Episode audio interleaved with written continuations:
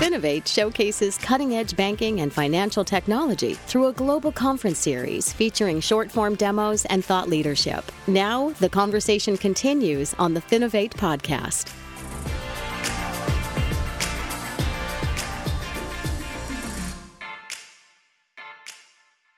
Hi, and welcome to the Finovate podcast. We are starting our series talking to our Finovate Europe Best of Show winners. And joining me today, we have Karan Jain, CEO of Naya One. Karen, thank you so much for joining me today. Good to be here, Greg. Thank you for the invitation. Yeah, pleasure. So, first off, congratulations. Obviously, you were very successful on our stage in London.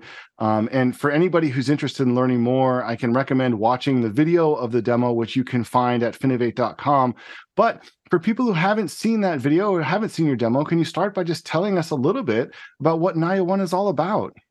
Yeah, absolutely. Um, Naya One, digital transformation platform. It's a SaaS platform that basically helps you leverage the fintech ecosystem. We work with product innovation and tech teams in banks and insurance companies to help them get their product to market much, much quicker while leveraging the fintech ecosystem. We have synthetic data sets um, and we have building tools on the platform.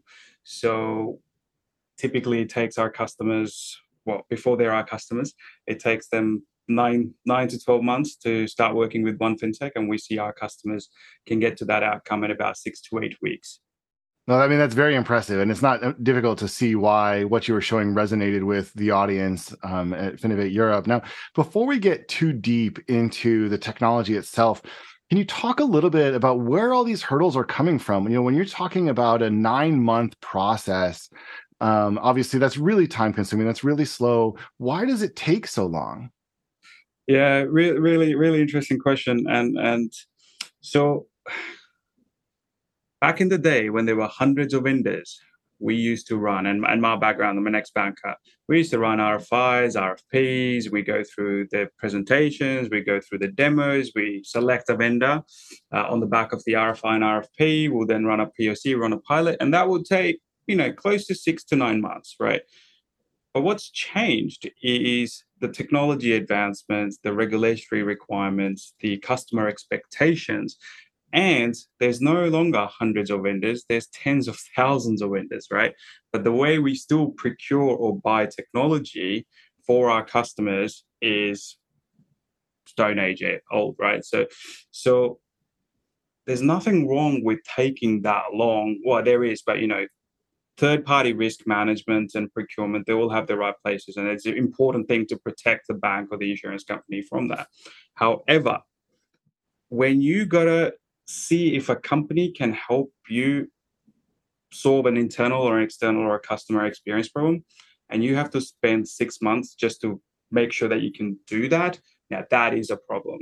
So you have to go through the, you know, the first you got to find the right person in the bank. These are large matrix organizations. Uh, then you got to go through cloud architecture, security, procurement, privacy, legal, risk, and compliance. Um, and and I'm sure there's someone else. But the point is, when it's inherently when you got to coordinate 10 plus people to make a decision whether this company should come into the organization for evaluation to make sure this company can just make you know solve the problem that's a lot of heavy cost and time upfront where they shouldn't. That's where it's coming from. Yeah, well, and certainly that's something that can be really painful if you're a customer who has a problem and your bank is not going to be able to address it for six to 12 months. Obviously, that's when you start getting a little bit itchy. You start thinking maybe you know somebody else who's out there is able to give me what I need now. So, um, you know, what what enables Naya One to streamline that process? Because you know, when you when you kind of lay it out there, it does seem like there's really quite a bit to do. Yeah, there is, and and actually, it's quite simple. So without you know, um, simple things are always the best, uh, or simple approaches are usually the most effective. I should say rather. So, so all we do is we onboard the technology you want to look at, right? So we've got a platform that has 220 plus technologies sitting integrated into it. The bank, our customers, logs into our platform, authenticates once to get access to 220 technologies. And if we don't have a technology, we'll bring it in. But the point is, at this point, they haven't had to onboard a single company other than us, which means it gives them that risk protection from, from any of from working with any of these guys, right? Um, and that that is the simplest. I mean, I'm oversimplifying it, but that is the fundamental difference. And before NayaOne, the bank would go through the whole process that I laid out, okay, and then do the POC. What we're doing is let's do the POC before you even start thinking about onboarding this individual company. Um, and that means if I can do a POC in six to eight weeks and make sure that this thing is good for my business problem that I'm trying to address, then my procurement team and all the processes that I need to run can carry on. Also, my product team can continue to work with this tech provider and actually get my product to market much, much faster. So we're seeing um, average shaving 12 months of delivery lines as an outcome because now you're not waiting nine months to play with a piece of technology and with you know work with a vendor to then put a product out there actually you can make that non-regrettable decision up front and then go to town from there yeah, I mean, certainly, you know, the the speed of it is something which is is really worth talking about. The other piece that you mentioned that I just want to dig a little deeper on is the idea of kind of de-risking the integration, taking some of that guesswork and some of that risk out of there. Can you expand on that and talk about exactly, you know, how exactly you're able to do that side of things as well? Yeah, absolutely. So, as part of the platform, um, you've got the marketplace of tech providers that are integrated and single authentication. We've also got uh, a big range of synthetic data sets, uh, public data sets, and data set providers, because that's the next big challenge once you've onboarded a vendor is like, let's find data so we can test this vendor that it's going to be good for our organization. So, we, we help with that as well. The third thing is like the secure test environments that we've built. Um, now, what banks are starting to do is actually bring their legacy or product or really important critical product systems or, or, core systems into the sandbox.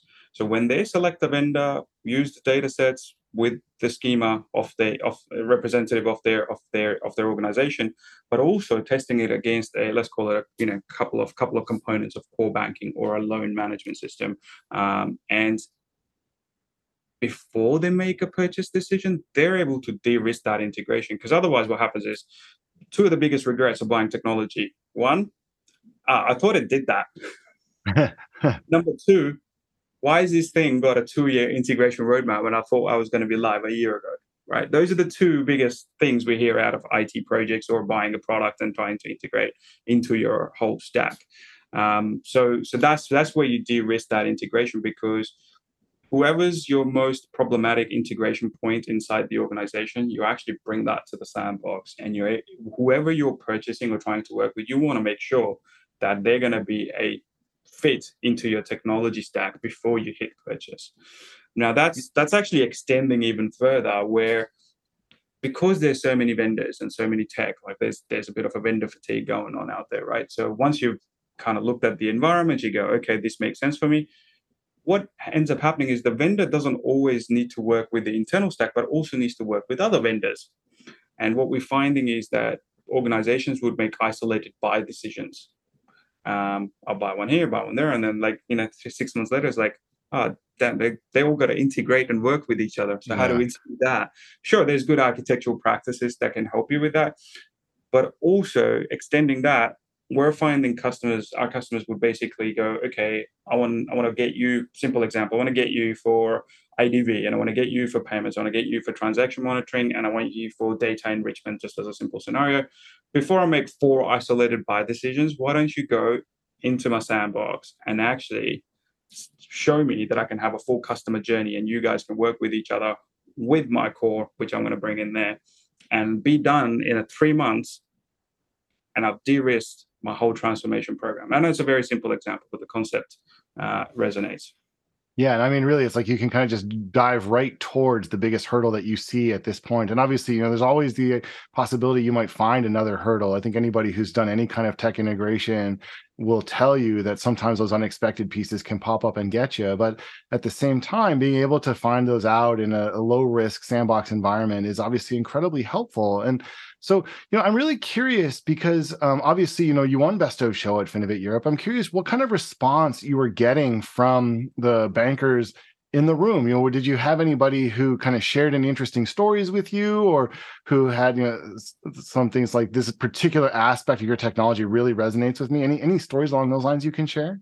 Yeah. Um so, so first of all, congratulations on on Finovate Europe. It's one of the most successful events that we've been to, um, and even though our presentation was at about 233 which is like okay people are ready for their coffee the amount of attention the amount of engagement that the crowd had with the pitches that were going on is super amazing and super I've, i haven't seen many events where that's possible. So so congratulations. Oh yeah we, thanks for that.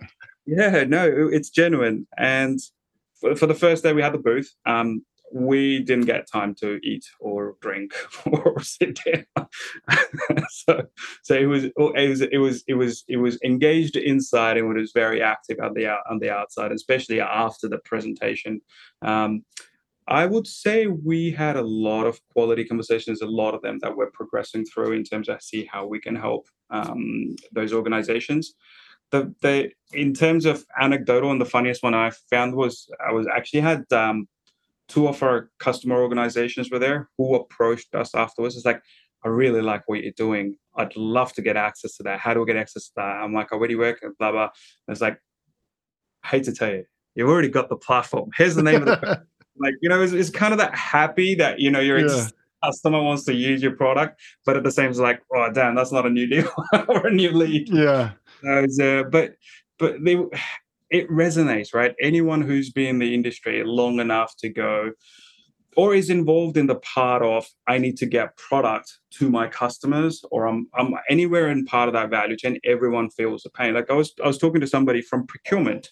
Um, and there's typically not someone who we would talk to. We talk to product innovation, technology teams, CTOs, strategy officers, um, and they're like, oh, this is so cool. And I'm like, oh, I'm surprised to hear that from a procurement person because I thought I'm kind of helping, you know, kind of saving you time. And there's usually yeah. the defense is like, no, I'm sick of onboarding offboarding companies that the bank doesn't want to go forward with. Yeah. This means I only have to onboard the ones that the bank is pretty certain they want to move forward with. Um, so I was like, okay, that's interesting. I, I that, that, that was so I was like, okay, that's new. Um, yeah. No, that that's awesome. I mean, and honestly, that's part of what Finovate's all about, right? It's just being able to get that direct feedback, have those conversations. Now, we've been talking about it from kind of the bank standpoint here, but I want to make sure we save some time at the end to talk about the other side of the equation because obviously you're working with a lot of fintech providers themselves who are coming into the network. Can you start by just talking about, you know, what they kind of have to do to become a part of your network? Just outline that process a little bit, I think. Yeah, sure. So, step number one, you got to have tech that works. Um, sure. Right, because when I was in the bank, I, the biggest thing I was sick of was getting vaporware uh, served. Yeah. Uh, and I was like, all right, this is, and, and then wait like six, eight months to find out. That's really annoying. So, so, so first of all, you got to have tech that works. Um, how good is it? That's not our job. That's your customer's job who's going to access your tech through the platform. Okay. Um, what we find is so in the in the marketplace you've got a number of domains and ecosystems such as open banking esg payments you know the, the usual all the way to digital assets and a little bit of quantum. Um, and now we're also adding generative ai so that we're pretty excited by um, and figuring out how banks can access that in a safe and secure way. So the so you got those domains. Banks are Uh, I, want, want to use something we were talking about earlier, which is banks are notorious to be lining up to be in the second place, right? So yeah. no one can move first. So if you've got like track record of, you know, I've got three, four banks in, in a particular location, they'd be like, okay, cool. It, that one has tested it and it hasn't fallen over. Cool. So I'm happy to make the buy decision. Okay, cool. Let's go. But that doesn't work anymore because there's like new companies, new products, new ideas that can really help the customers coming at the thing. So what we're finding that that a banks are willing to take the risk and they're putting all the controls internally. Now sometimes that gets a little bit varied in terms of more controls, but also eh, think of it as guardrails to protect the bank, and we'd be part of that process but banks are starting to look at things like enterprise readiness, right? So, yeah. you know, sure you've got your documentation in place, making sure you've got some sort of SOC 2 or ISO, or you're working towards it. Um, and, and we're heavily considering that as a product because as our, as a company, our job is to enable bank fintech collaboration and help the customers get the best products by using tech, using you know, enabled through tech. So we're helping the banks with the sandbox, synthetic data, and and getting the companies done. And you know, earlier this year, we thought about like how are we actually enabling the fintechs and then the tech providers? Sure, we can make the discovery process easier. So this is the thing we're going to go into next, which is the end, well, with the product's already in MVP now. Uh, we're enterprise readiness. So it's things like let's give them the synthetic data that's being used by banks, regulators, and other fintechs in the industry to build products on top of that, which means they're not building on some random data and go to the bank. It's like this makes no sense because it's yeah. we've never seen a, a, banking transaction ledger before, kind of thing, right? Uh, so it's it's it's that level, and, and and that really just increases the number of companies that are able to have a fighting chance when going into a bank and it's not an established vendor who's 10, 15, or 50 years old um, and got most of the market share. So I'd say from a platform perspective, um, we don't charge fintechs to be on our platform because we want it to make it easier for them to get in. Um, we are seeing enterprise readiness, so things like policies, you know what data have you built this on? What sort of security controls have you got etc etc that help um, and, and will be will be um, helping fintechs in that space. Uh, but also i would say having someone with banking experience in the team yeah. if, if your main customer is banks or insurance and asset managers and most fintechs do that really helps uh, in terms of bridging that gap.